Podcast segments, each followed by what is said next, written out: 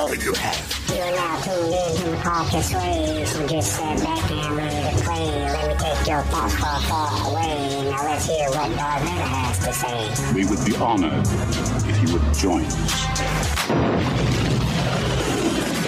Hey there, galaxy hopping Star Wars enthusiasts. Kyle here, beaming directly into your ears with the most thrilling, out of this world audio experience ever Star Wars Audio Archives. Hold on to your seats because we're launching into an all new, absolutely mind blowing season. And oh boy, are you in for a treat! We are leaping headfirst into the electrifying realm of the High Republic, kicking off with the first pulse pounding book, Light of the Jedi. But hey, this isn't just any old tale, this is actually one of the newest series in the Star Wars saga. Imagine this an epic clash, not with the Sith, but an entirely different kind of darkness, one that threatens the very fabric of the Republic.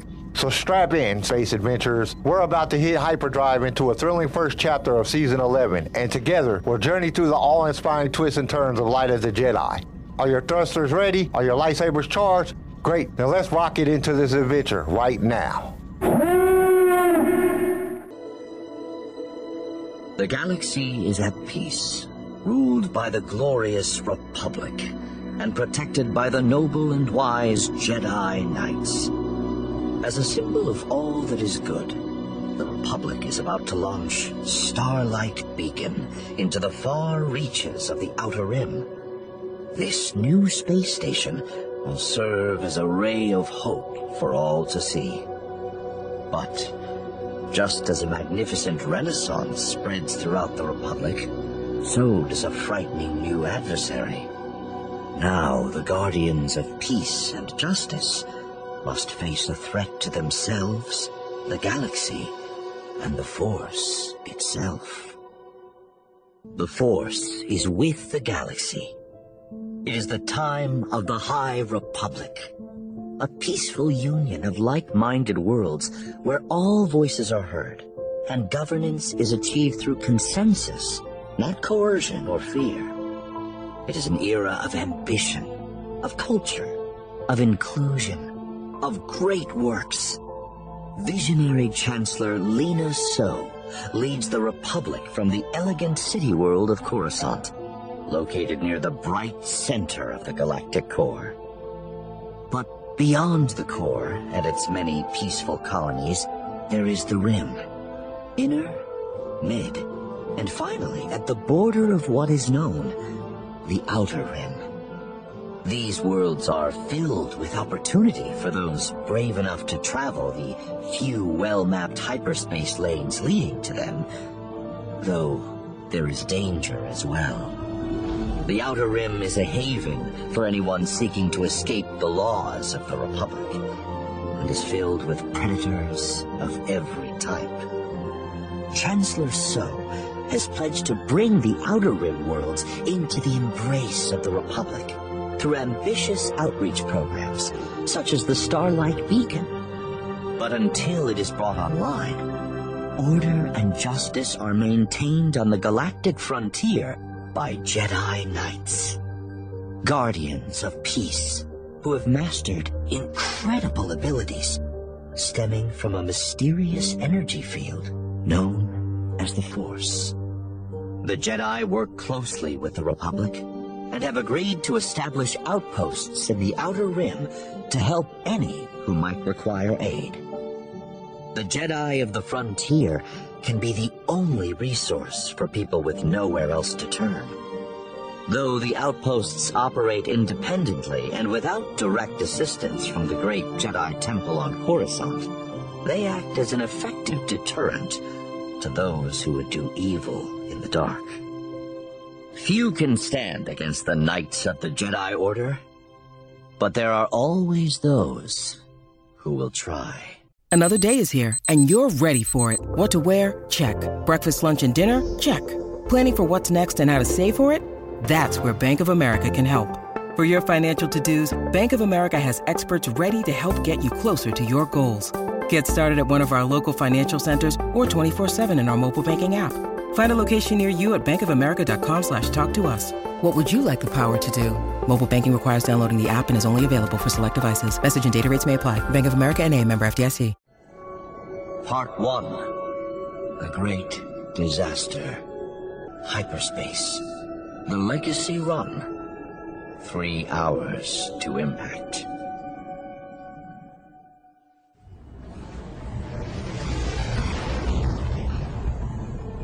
All is well. Captain Hedda Cassett reviewed the readouts and displays built into her command chair for the second time. She always went over them at least twice. She had more than four decades of flying behind her, and figured the double check was a large part of the reason she'd survived all that time. The second look confirmed everything she'd seen in the first. All is well, she said out loud this time, announcing it to her bridge crew. Time for my rounds. Lieutenant Bowman, you have the bridge. Acknowledged, Captain, her first officer replied, standing from his own seat in preparation to occupy hers until she returned from her evening constitutional. Not every long-haul freighter captain ran their ship like a military vessel. Hedda had seen starships with stained floors and leaking pipes and cracks in their cockpit viewports, lapses that speared her to her very soul. But Hedda Cassett began her career as a fighter pilot with the Malastare Sullust Joint Task Force, keeping order in their little sector on the border of the Mid-Rim. She'd started out flying an Incom Z-24, the single-seat fighter everyone just called a buzzbug. Mostly security missions, hunting down pirates and the like.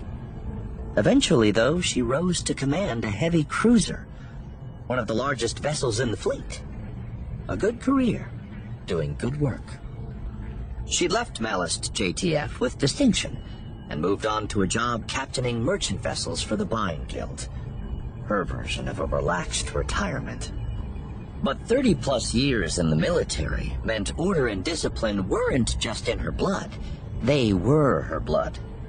So every ship she flew now was run like it was about to fight a decisive battle against a Hutt armada even if it was just carrying a load of oak root hides from World A to World B.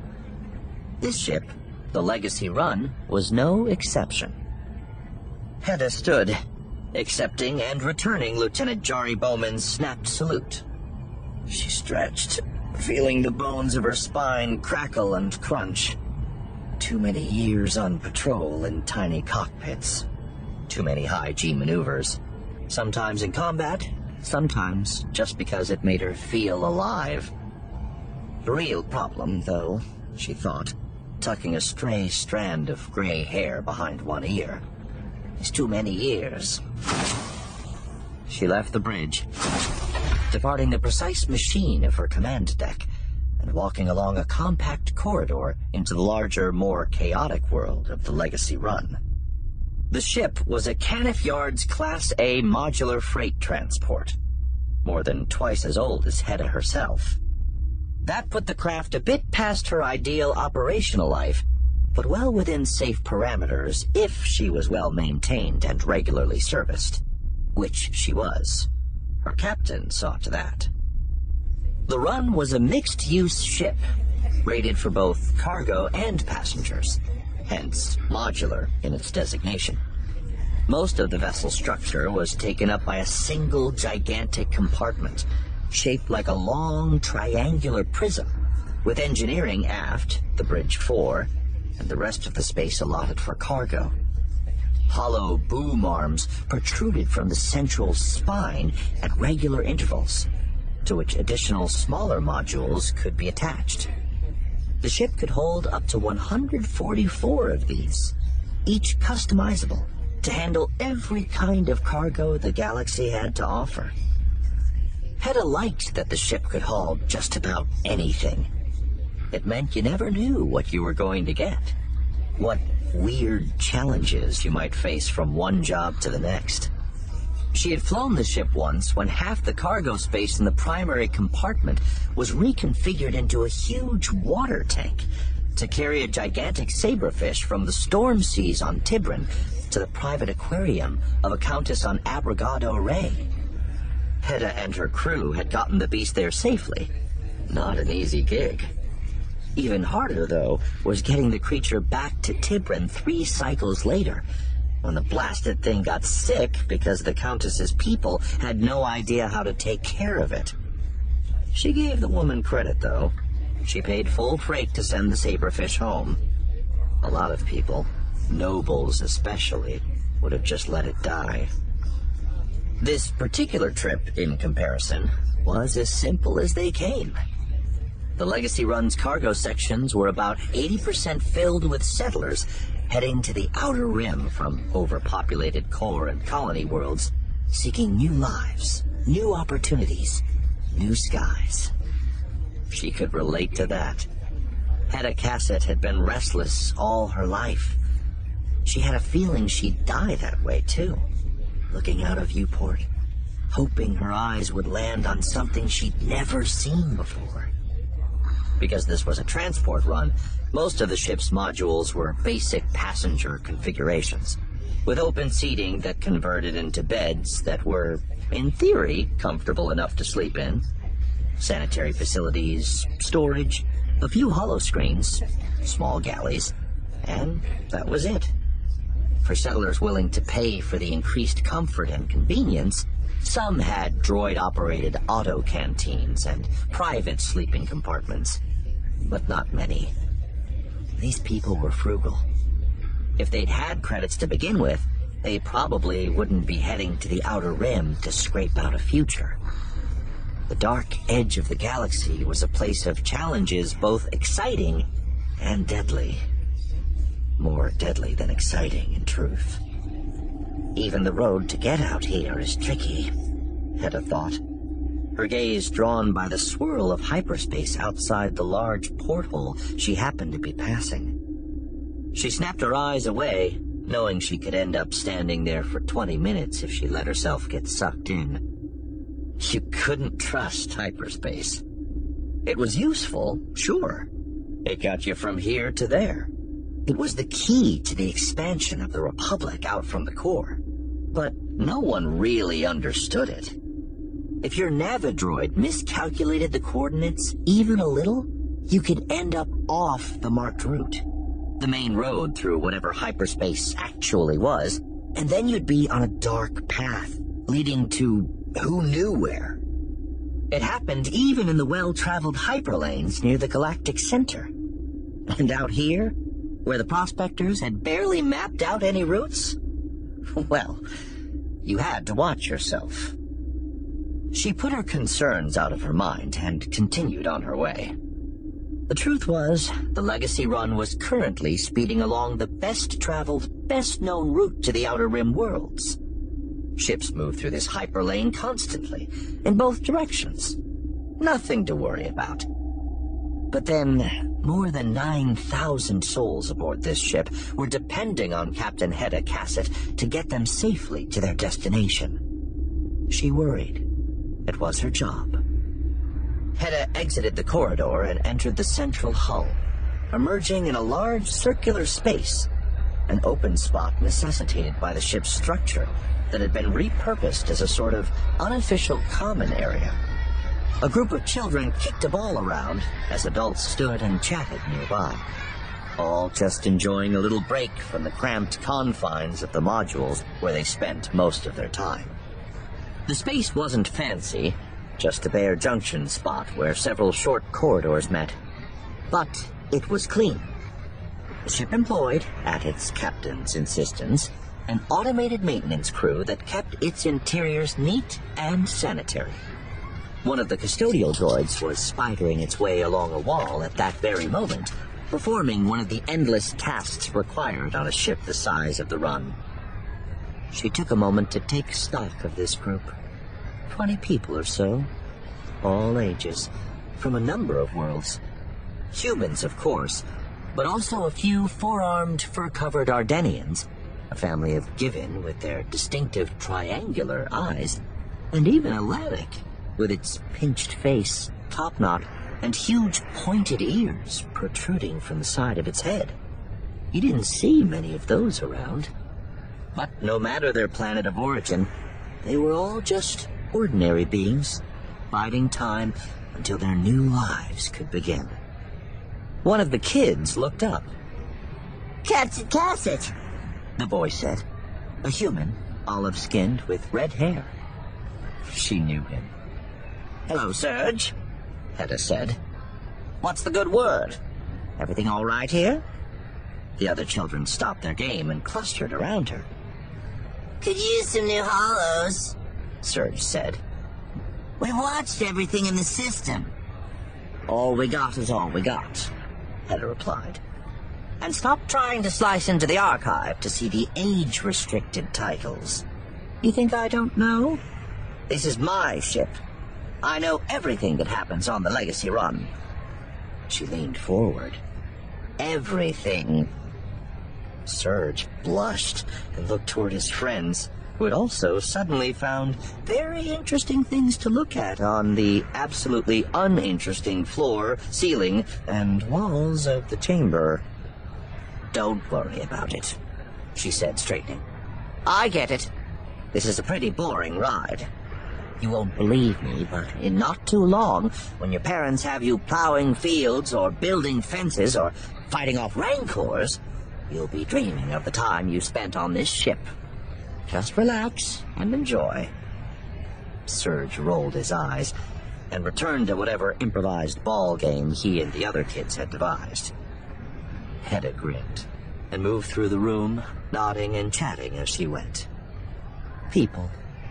Probably some good, some bad. But for the next few days, her people. She loved these runs. No matter what eventually happened in the lives of these folks, they were heading to the rim to make their dreams come true. She was part of that, and it made her feel good. Chancellor Soh's republic wasn't perfect. No government was, or ever could be. But it was a system that gave people room to dream. No, even better, it encouraged dreams, big and small. The Republic had its flaws, but really, things could be a hell of a lot worse. Hedda's rounds took over an hour. She made her way through the passenger compartments, but also checked on a shipment of supercooled liquid Tibanna to make sure the volatile stuff was properly locked down. It was. Inspected the engines. All good. Investigated the status of repairs to the ship's environmental recirculation systems. In progress and proceeding nicely. And made sure fuel reserves were still more than adequate for the rest of the journey, with a comfortable margin besides. They were. The Legacy Run was exactly as she wanted it to be. A tiny, well-maintained world in the wilderness. A warm bubble of safety holding back the void. She couldn't vouch for what was waiting for these settlers once they dispersed into the outer rim, but she would make sure they got there safe and sound to find out. Hedda returned to the bridge, where Lieutenant Bowman all but leapt to his feet the moment he saw her enter. Captain on the bridge, he said, and the other officer sat up straighter. Thank you, Jare, Hedda said as her second stepped aside and returned to his post. Hedda settled into her command chair, automatically checking the displays, scanning for anything out of the ordinary. All is well, she thought. An alarm, loud and insistent. The bridge lighting flipped into its emergency configuration, bathing everything in red. Through the front viewport, the swirls of hyperspace looked off somehow. Maybe it was the emergency lighting, but they had a reddish tinge. They looked sickly. Hedda felt her pulse quicken. Her mind snapped into combat mode without thinking. Report! She barked out, her eyes whipping along her own set of screens to find the source of the alarm. Alarm generated by the Navicomp, Captain! Called out her navigator, Cadet Kalwar, a young Quermian. There's something in the hyperlane. Dead ahead! Big! Impact in ten seconds! The cadet's voice held steady, and Hedda was proud of him. He probably wasn't that much older than Serge. She knew this situation was impossible. The hyperlanes were empty. That was the whole point. She couldn't rattle off all the science involved, but she did know that light speed collisions in established lanes simply could not happen. It was mathematically absurd to hear the engineers talk about it. Hedda had been flying in deep space long enough to know that impossible things happened all the time. Every damn day. She also knew that 10 seconds was no time at all at speeds like the Legacy Run was traveling. You can't trust hyperspace, she thought. Hedda Cassett tapped two buttons on her command console. Brace yourselves, she said, her voice calm. I'm taking control. Two piloting sticks snapped up out from the armrest of her captain's chair, and Hedda grasped them, one in each hand. She spared the time for one breath, and then she flew. The Legacy Run was not an Incom Z-24 Buzzbug, or even one of the New Republic Longbeams. It had been in service for well over a century. It was a freighter at the end of, if not beyond, its operational lifespan. Loaded to capacity, with engines designed for slow, gradual acceleration and deceleration, and docking with spaceports and orbital loading facilities. It maneuvered like a moon. The Legacy Run was no warship, not even close, but Hedda flew it like one. She saw the obstacle in their path with her fighter pilot's eye and instincts. Saw it advancing at incredible velocity. Large enough that both her ship and whatever the thing was would be disintegrated into atoms. Just dust drifting forever through the hyperlanes. There was no time to avoid it.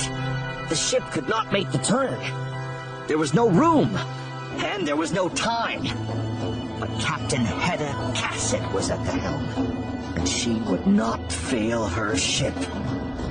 The tiniest tweak of the left control stick and a larger rotation of the right, and the Legacy Run moved. More than it wanted to, but not less than its captain believed it could. The huge freighter slipped past the obstacle in their path, the thing shooting by their hull so close, Hedda was sure she felt it ruffle her hair, despite the many layers of metal and shielding between them. But they were alive. Impact. The ship was alive. Turbulence, and Hedda fought it, feeling her way through the jagged bumps and ripples, closing her eyes, not waiting to see to fly. The ship groaned, its frame complaining. You can do it, old gal, she said out loud. We're a couple of cranky old ladies, and that's for sure. But we've both got a lot of life to live. I've taken damn good care of you, and you know it. I won't let you down if you won't let me down. Hedda did not fail her ship. It failed her. The groan of overstressed metal became a scream. The vibrations of the ship's passage through space took on a new timbre Hedda had felt too many times before. It was the feeling of a ship that had moved beyond its limits. Whether from taking too much damage in a firefight, or, as here, just being asked to perform a maneuver that was more than it could give. The Legacy Run was tearing itself apart. At most, it had seconds left. Hedda opened her eyes. She released the control sticks and tapped out commands on her console, activating the bulkhead shielding that separated each cargo module in the instance of a disaster, thinking that perhaps it might give some of the people aboard a chance. She thought about Serge and his friends playing in the common area, and how emergency doors had just slammed down at the entrance to each passenger module, possibly trapping them in a zone that was about to become vacuum. She hoped the children had gone to their families when the alarm sounded. She didn't know. She just didn't know. Hedda locked eyes with her first officer, who was staring at her, knowing what was about to happen. He saluted. Captain, Lieutenant Bowman said. Bin and the bridge ripped open. Hedda Cassett died, not knowing if she had saved anyone at all. The Outer Rim. Hetzal System. 2.5 hours to impact. Scantech third class Mervyn Getter was ready.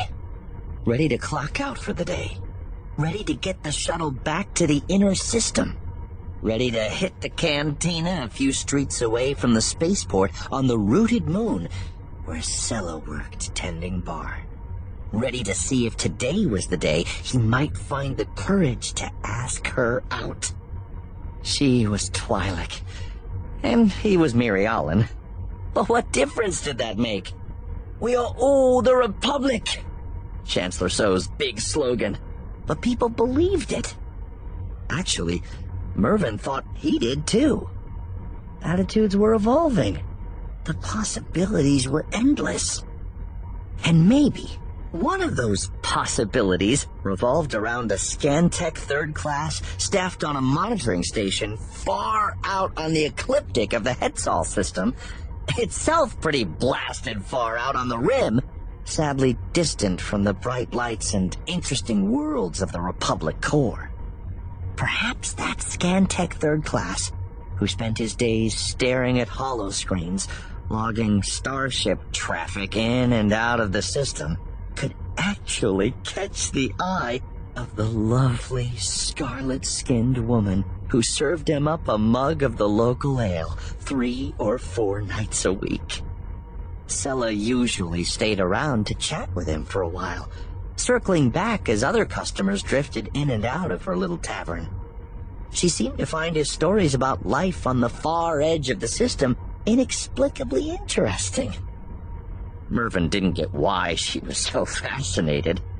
Sometimes ships showed up in system, popping in from hyperspace and appearing on his screens, and other times ships left, at which point their little icons disappeared from his screens.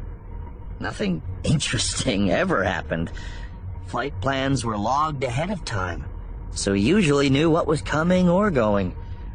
Mervyn was responsible for making sure those flight plans were followed, and not much else. On the off chance something unusual occurred, his job was just to notify people significantly more important than he was. Scantech third class Mervyn Getter spent his days watching people go places. He, in contrast, stayed still. But maybe not today. He thought about Sella. He thought about her smile. The way she decorated her leku with those intricate lacings she told him she designed herself. The way she stopped whatever she was doing to pour him his mug of ale the moment he walked in, without him even having to ask for it. Yeah, he was going to ask her to dinner. Tonight. He'd been saving up, and he knew a place not too far from the cantina. Not so far from his place, either. but that was getting ahead of himself. He just had to get through his blasted shift.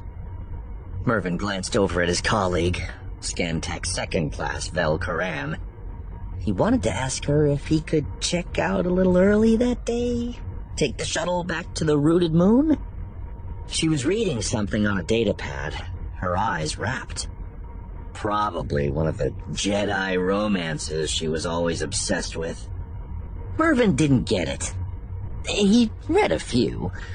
They were all set at outposts on the far Republic frontiers, full of unrequited love and longing glances. The only action was the lightsaber battles that were clearly a substitute for what the characters really wanted to do.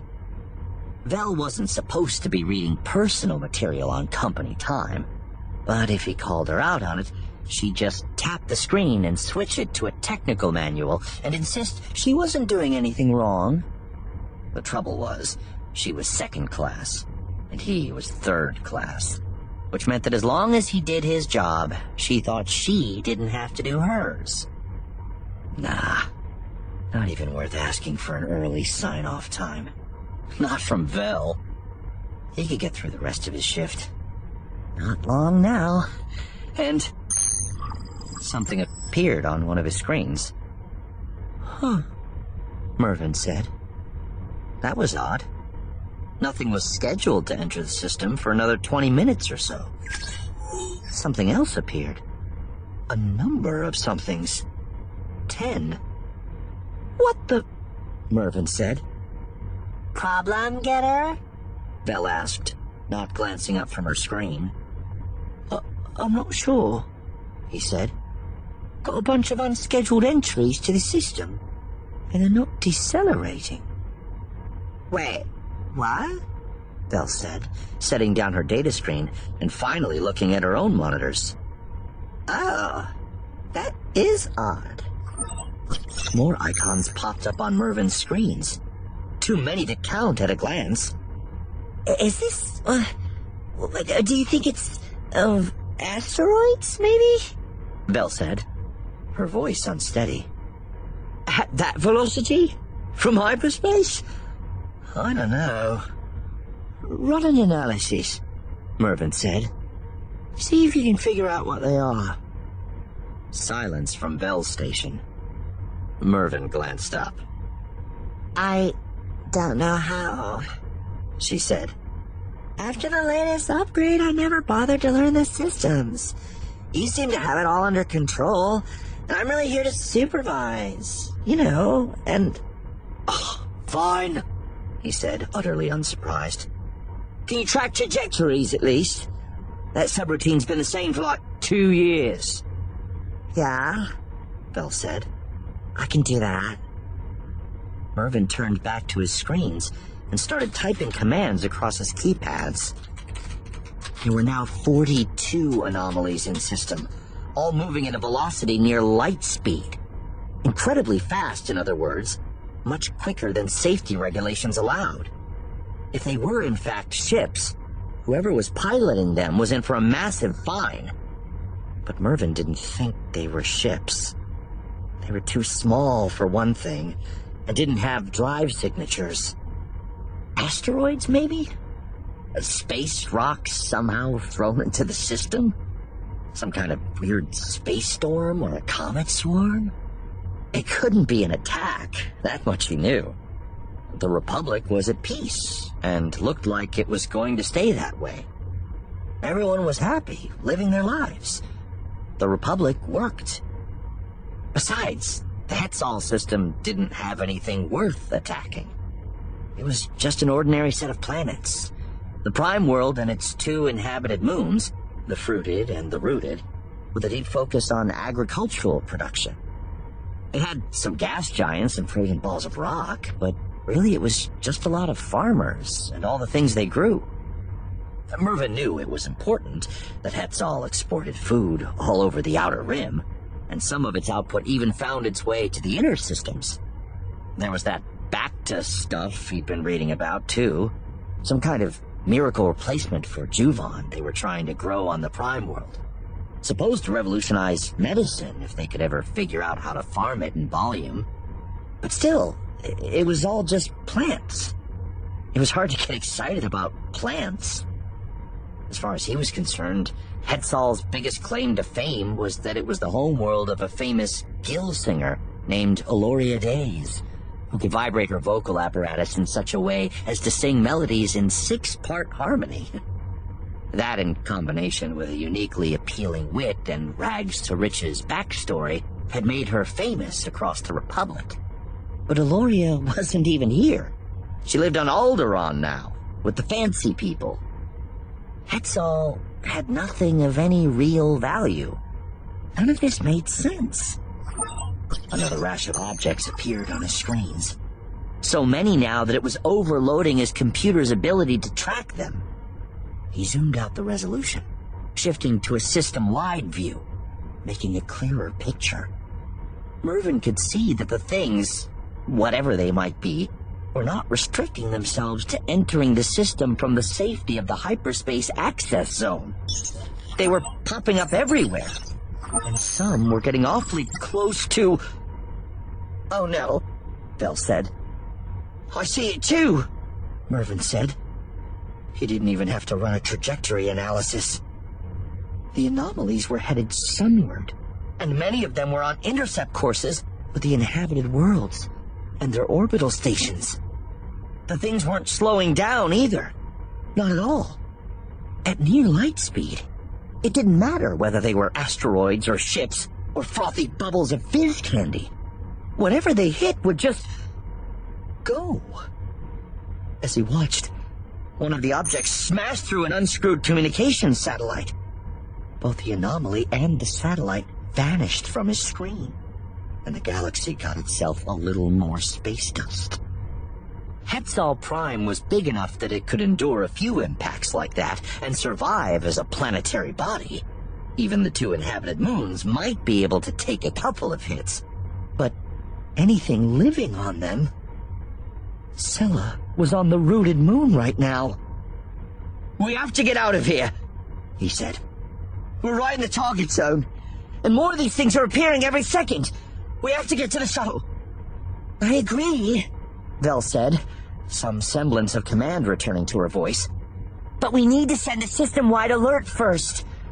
We have to. Mervyn closed his eyes for a moment, then opened them again. You're right, of course. The computer needs authorization codes from both of us to activate the system-wide alarm, Vel said. We'll do it on my signal. She tapped a few commands on her keypad. Mervyn did the same, then waited for her nod. She gave it, and he typed in his code. A soft, chiming alarm rang through the operations deck as the message went out. Mervyn knew that a similar sound was now being heard across the Hetzal system. From the cockpits of garbage scows all the way to the minister's palace on the Prime World. Forty billion people just looked up in fear. One of them was a lovely scarlet-skinned Twi'lek, probably wondering whether her favorite Mirialan was going to come by the tavern that evening. Mervyn stood up. We've done our job. Shuttle time. We can send a message explaining what's happening on the way. Vel nodded and levered herself up out of her seat. Yeah, let's get out of... One of the objects leapt out of hyperspace so near and moving so fast that in astronomical terms, it was on them the moment it appeared. A gout of flame, the anomaly vanished, along with the monitoring station, its two scan techs, and all their goals, fears, skills, hopes, and dreams. The kinetic energy of the object atomizing everything it touched in less than an instant. Aguirre City, Hetzal Prime. Two hours to impact. Is this real? Minister Eka asked as the chimes rang through his office. Consistent, insistent, impossible to ignore. Which he supposed was the point. Seems so, Counselor Don answered, tucking a curl of hair behind his ear. The alert originated from a monitoring station at the far edge of the system. It came in at the highest priority level and hit system-wide. Every computer linked to the main processing core is sounding the same alarm. But what's causing it? The minister asked. There was no message attached? No, Don replied. We've repeatedly asked for clarification, but there's been no response. We believe the monitoring station was destroyed. Minister Eka thought for a moment.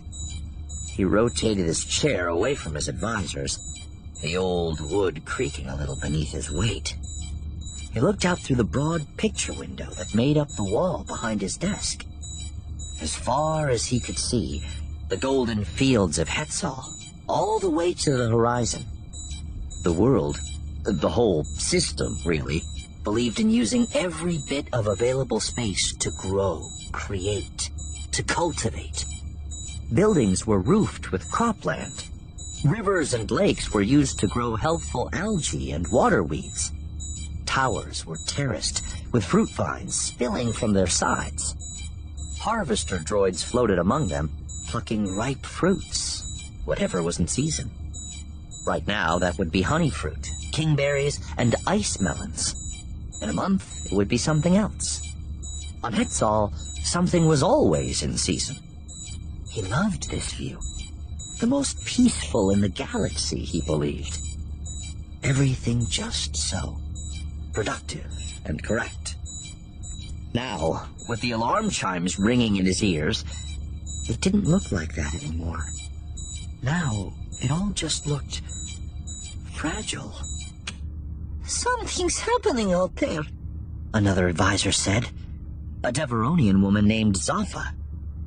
Eka had known her for a long time, and this was the first time he'd ever heard her sound worried. She was staring down at a data screen, frowning.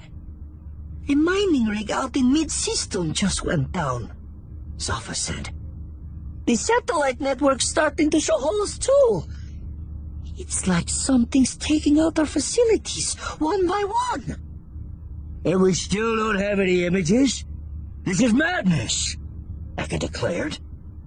He pointed at his security chief, a portly middle-aged human. Borda, why don't your people know what's happening? Borda frowned. Minister, respectfully, you know why. Your recent cuts have reduced Hetzal's security division to a tenth of its former size. We're working on it, but we can't bring much to bear. Is it some sort of natural anomaly? It can't be. We're not under attack, are we? At this point, we don't know. What's happening is consistent with some sort of enemy infiltration, but we're not seeing drive signatures. Locations being hit are pretty random. We do still have some orbital defense platforms out there, and they're all intact.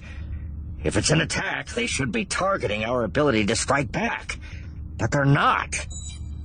The chimes sounded again, and Eka spun in his chair and pointed at Counselor Don, who cringed back. Will you turn off that blasted alarm? I can't think! Don pulled himself up, standing a little straighter, and tapped a control on his data screen. The chimes, blessedly, ceased. Another advisor spoke up. A slim young man with red hair and extremely pale skin. Kaven Tar. The Ministry of Technology had sent him over. Eka didn't have much use for tech that wasn't related to agricultural yields. In his heart, he was still a farmer. But he knew Tar was supposed to be very smart. Probably wouldn't be long until the boy moved on, found himself a job in some more sophisticated part of the galaxy.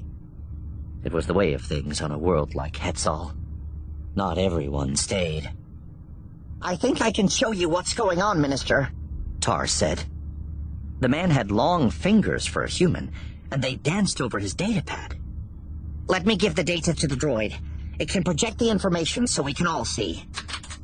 He tapped a few last commands, then unreeled a connection wire from his datapad and plugged it into the access port on the squat, hexagonal comms droid waiting in the corner of the room. It rolled forward, its single green eye lighting up as it moved. From that eye, the machine projected an image on the large white wall in the minister's office, reserved for the purpose. Normally, presentations on the vid wall would be concerned with crop yields or pest eradication programs. Now, though, it displayed the entire Hetzal system. All its worlds and stations and satellites and platforms and vessels. And something else. To Minister Eka, it looked like a field overrun with a swarm of all-consuming insects. Hundreds of tiny lights moved through his system at what had to be tremendous speed, all in the same direction, sunward. More particularly, planetward, toward Hetzal Prime and the moons fruited and rooted not so far away. Not to mention all those stations, satellites, platforms, vessels, many of which had people on them. What are they? He asked. Unknown, Tar responded. I, I got this image by linking together signals from the surviving satellites and monitoring stations, but they're going down quickly. And we're losing sensor capacity as they do. Whatever these anomalies are, they're moving at near light speed, and it's very difficult to track them. And of course, whenever they hit something, it's... Not good. General Borda finished for him. Apocalyptic, I was going to say, Tar said. I- I'm tracking a good number on impact paths with the Prime world. Is there nothing to be done? Eka said, looking at Borda. Can we shoot them down? Borda gave him a helpless look. Once, maybe we'd have had a chance. At least some. But system defense hasn't been a priority here for a long time. The accusation hung in the air, but Eka did not indulge it. He had made decisions that seemed correct at the time, with the best information he had. They were at peace. Everywhere was at peace. Why waste money that could help people in other ways? In any case, no looking back. It was time for another decision. The best he could make. He did not hesitate. When the crops were burning, you couldn't hesitate. As bad as things might be, the longer you waited, the worse they tended to get. Give the evacuation order, system-wide. Then send a message to Coruscant. Let them know what's happening. They won't be able to get anyone here in time, but at least they'll know. Counselor Zaffa looked at him, her eyes hooded. I don't know if we can actually implement that order effectively, Minister, she said. We don't have enough ships here for planetary evacuations. And if these things are really moving close to light speed, there isn't much time until... I understand, Counselor Zaffa, Eka said, his voice steady now. But even if the order saves just one person, then one person will be saved. Zaffa nodded and tapped her data screen. It's done, she said. System-wide evac in progress. The group watched the projection on the wall. Fritzes of static lancing through it now. Tar's makeshift network was losing capacity as more satellites met fiery ends. But the message was still clear. It was like a massive gun had been fired at the Hetzal system, and there was nothing they could do to save themselves. You should probably all trying to find yourselves a way off-world, Eka said. I imagine the starships we do have will be very full quite quickly. No one moved. What will you do, Minister? Counselor Don asked. Eka turned back to his window, looking out at the fields, golden to the horizon. It was all so peaceful. Impossible to believe anything bad could ever happen here. I think I'll stay, he said. Broadcast to the people, maybe. Try to keep folks calm. Someone has to look after the harvest. Across Hetzal Prime and the broad expanses of its two inhabited moons, the message of Minister Eka traveled rapidly, appearing on datapads and holoscreens, broadcast across all communication channels, saying in essence, nowhere is safe. Get as far away as you can. Explanation was limited, which caused speculation. What was happening? Some kind of accident? What disaster could be so huge in scope that an entire system needed to be evacuated? Some people ignored the warning.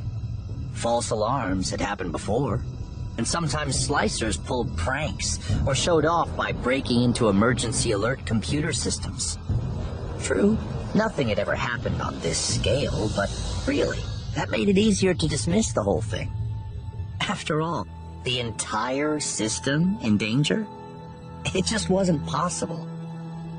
Those people stayed in their homes, at their workplaces. They turned off their screens and got back to their lives, because it was better than the alternative.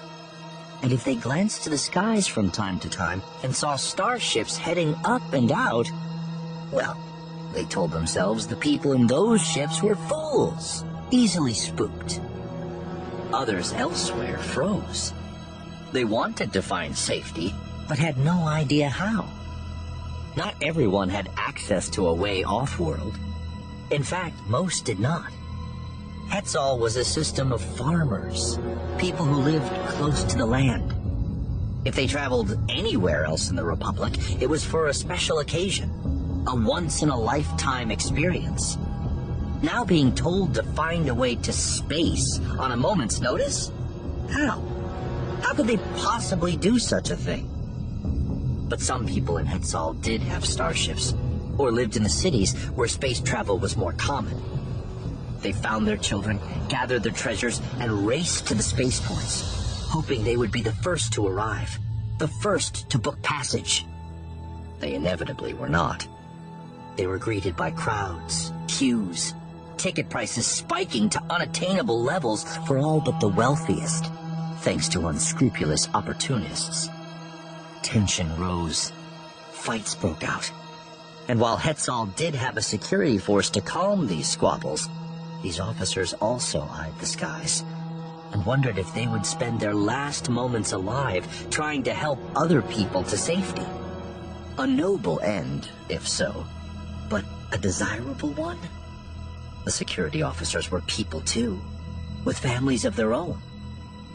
Order began to break down. On the rooted moon, a kind trader decided to open the doors of the starship he used to transport the exceedingly fresh produce of the moon to the voracious worlds of the Outer Rim. He offered space to all who could possibly fit, and though his pilot told him the vessel was old, the engines were a bit past their prime, the trader did not care. This was a moment for magnanimity and hope, and by the light he would save as many as he could. The ship, holding 582 people, including the trader and his own family, managed to take off from its landing pad once the pilot pushed its engines to maximum. It just needed to escape the moon's gravity well. Once they were in space, everything would get easier. They could get away to safety. The vessel achieved most of a kilometer before the overtaxed engines exploded. The fireball rained down over those left behind, and they were not sure whether they were lucky or not, considering they still had no idea what was coming for them. Minister Eka's message did not say. A variant on that message was sent out from Hetzal to any other systems or ships that might hear it. We are in desperate trouble. Send aid if you can. It was picked up by receivers in the other worlds of the Outer Rim. Abdalis, Moncala, Eriadu, and many more, spreading outward via the Republic's relay system, and then inward to the planets of the Mid and Inner Rims, the Colonies region, and even the Shining Core. Virtually everyone who heard it wanted to do something to help. But what? It was clear that whatever was happening in Hetzal would be over well before they could arrive. But ships were sent anyway. Mostly medical aid vessels, in the hope they might be able to offer treatment to injured citizens of Hetzal, If any survived. Get to your nearest off-world transport facility. Minister Eka said to a cam droid, recording his words and image and broadcasting them across the system. We will send ships to pick up people who don't have other ways to leave the planet. It might take time, but stay calm and peaceful. You have my word. We will come for you. We are all of the same crop. Hardy stock. We will survive this the way we have survived harsh winters and dry summers. By pulling together. We are all Hetzal. We are all the Republic, he said. He raised a hand, and the cam droid ceased transmitting. This was the fourth message he had sent since the emergency began, and he hoped his communications were doing some good. Reports suggested they were not. Riots were beginning at spaceports on all three inhabited worlds. But what else could he do? He broadcast his messages from his office in Aguirre City, demonstrating that he had not abandoned his people, even though he surely could. A show of solidarity. Not much, but something. Around him, the rest of his staff coordinated their own attempts to assist in whatever way they could. General Borda worked with his meager security fleet to both keep order and ferry people off planet. With the help of Counselor Don, they had organized a number of the huge crop freighters currently in transit to act as relay points. ordering them to dump their cargo and clear all space for incoming refugees. Each could hold tens of thousands of people. Not comfortably, of course, but this was not a situation where comfort mattered. Smaller ships were ferrying Hetzalians up to the cargo vessels, offloading their people, then rushing back to pick up more. It was an imperfect system, but it was what they had been able to arrange on no notice. There was no plan for something like this. Minister Eka blamed himself for that. But how could he have known? This wasn't supposed to happen. It was impossible, whatever it was. He was just a farmer, after all, and... No, he thought, suddenly ashamed of himself. He was Minister Zephyrin Eka, leader of the whole blasted system. It didn't matter if he couldn't have anticipated this disaster. It was happening, and he needed to do everything he could. As he considered that thought, he looked over at Kaven Tar, who had never stopped running his little network, trying to keep information flowing. The young man was now working with three separate datapads and a number of comm droids projecting various displays on the walls, pulling in as much data as he could about the scope of the disaster that continued to wreak havoc in the system. He still had no real answers, other than to continually confirm that Hetzal was being savaged by whatever was afflicting the system. Satellites, arrays, stations, smashed apart by the storm of death that had come calling. It was like the seasonal chew-fly swarms that used to plague the fruited moon until they had been genetically modified out of existence. If the swarm came, there was nothing you could do. You hunkered down, survived, and sowed your fields again once it was all done. Eka watched as Kaven Tar wiped sweat from his eyes, then looked back at his main datapad the one he had propped up on the little side table he was using as a desk. Tar's eyes widened, and his fingers froze, hovering over the screen. Minister? He said. I'm... I'm getting a signal. What signal? Eka said. I I'll just... I'll just put it through, Tar said, and there was an odd note in his voice. Of surprise, or just something unexpected. Words crackled into the air. One of the technician's comms droids broadcasting the message out into Minister Eka's office. A woman's voice. Just a few words, but they brought with them. Yes, the one thing most needed at that moment. This is Jedi Master Avar Kriss. Help is on the way. That one thing hope. Republic Emissary Class Cruiser, Third Horizon. 90 minutes to impact.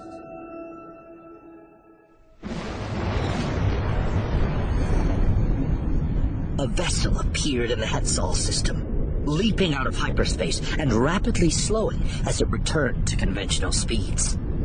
It was deeply sunward, and the gravity wells it needed to navigate would rip a lesser ship apart. Or even this one, if its bridge crew did not represent the best the Republic had to offer. The ship was the Third Horizon, and it was beautiful. The ship's surfaces rippled along its frame like waves on a silver sea, tapering to a point with towers and crenellations along its length, like a fortress laid on its side, all wings and spires and spirals. It spoke of ambition. It spoke of optimism. It spoke of a thing made beautiful because it could be with little consideration given to cost or effort. The Third Horizon was a work of art, symbolic of the great republic of worlds it represented. Smaller vessels began rolling off berths on the ship's hull, peeling away like flower petals in a breeze, darting specks of silver and gold. These were the craft of the Jedi Order, their vectors. As the Jedi and Republic worked as one, so did the great ship and its Jedi contingent. Larger ships exited the Third Horizon's hangars as well. The Republic's workhorses. Long beams. Versatile vessels, each able to perform duties in combat, search and rescue, transport, and anything else their crews might require. The Vectors were configured as single or dual passenger craft, for not all Jedi traveled alone. Some brought their Padawans with them, so they might learn what lessons their masters had to teach. The Longbeams could be flown by as few as three crew, but could comfortably carry up to 24. Soldiers, diplomats, medics, techs, whatever was needed. The smaller vessels spun out into the system, accelerating away from the third horizon with purpose. Each with a destination, each with a goal, each with lives to save. On the bridge of the third horizon, a woman, human, stood alone. Activity churned all around her, in the arched spaces and alcoves of the bridge as officers and navigators and specialists began to coordinate the effort to save the Hetzal system from destruction. The woman's name? Avar Kriss. And for most of her three decades or so, a member of the Jedi Order. As a child, she came to the great temple on Coruscant, that school and embassy and monastery and reminder of the force connecting every living thing. She was a youngling first, and as her studies advanced, a Padawan, then a Jedi Knight, and finally, a Master. This operation was hers. An admiral named Kronara was in command of the Third Horizon, itself part of the small peacekeeping fleet maintained by the Republic Defense Coalition but he had ceded control of the effort to save Hetzal to the Jedi. There was no conflict or discussion about the decision. The Republic had its strengths, and the Jedi had theirs, and each used them to support and benefit the other.